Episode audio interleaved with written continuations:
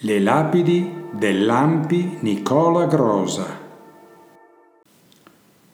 Alessandro Brusasco, caduto il 27 settembre 1943.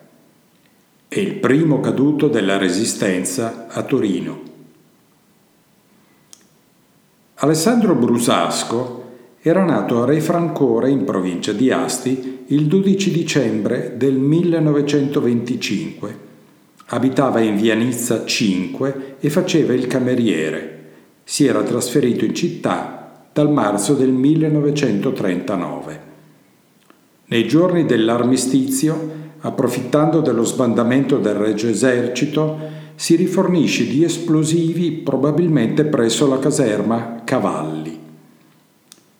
In una notte della seconda metà di settembre, insieme ad un compagno, lancia dalla sua finestra del quarto piano alcune bombe contro le pattuglie tedesche di guardia a Porta Nuova, sul lato di Vianizza.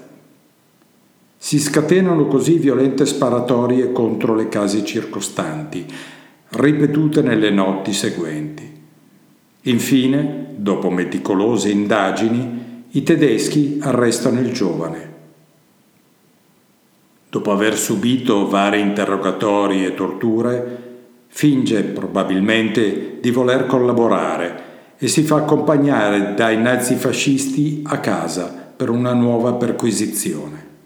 Mentre stanno salendo verso l'appartamento, giunti su un pianerottolo si libera con uno strattone dalla presa delle due guardie e si getta nella tromba delle scale, sfracellandosi. Non aveva ancora 18 anni.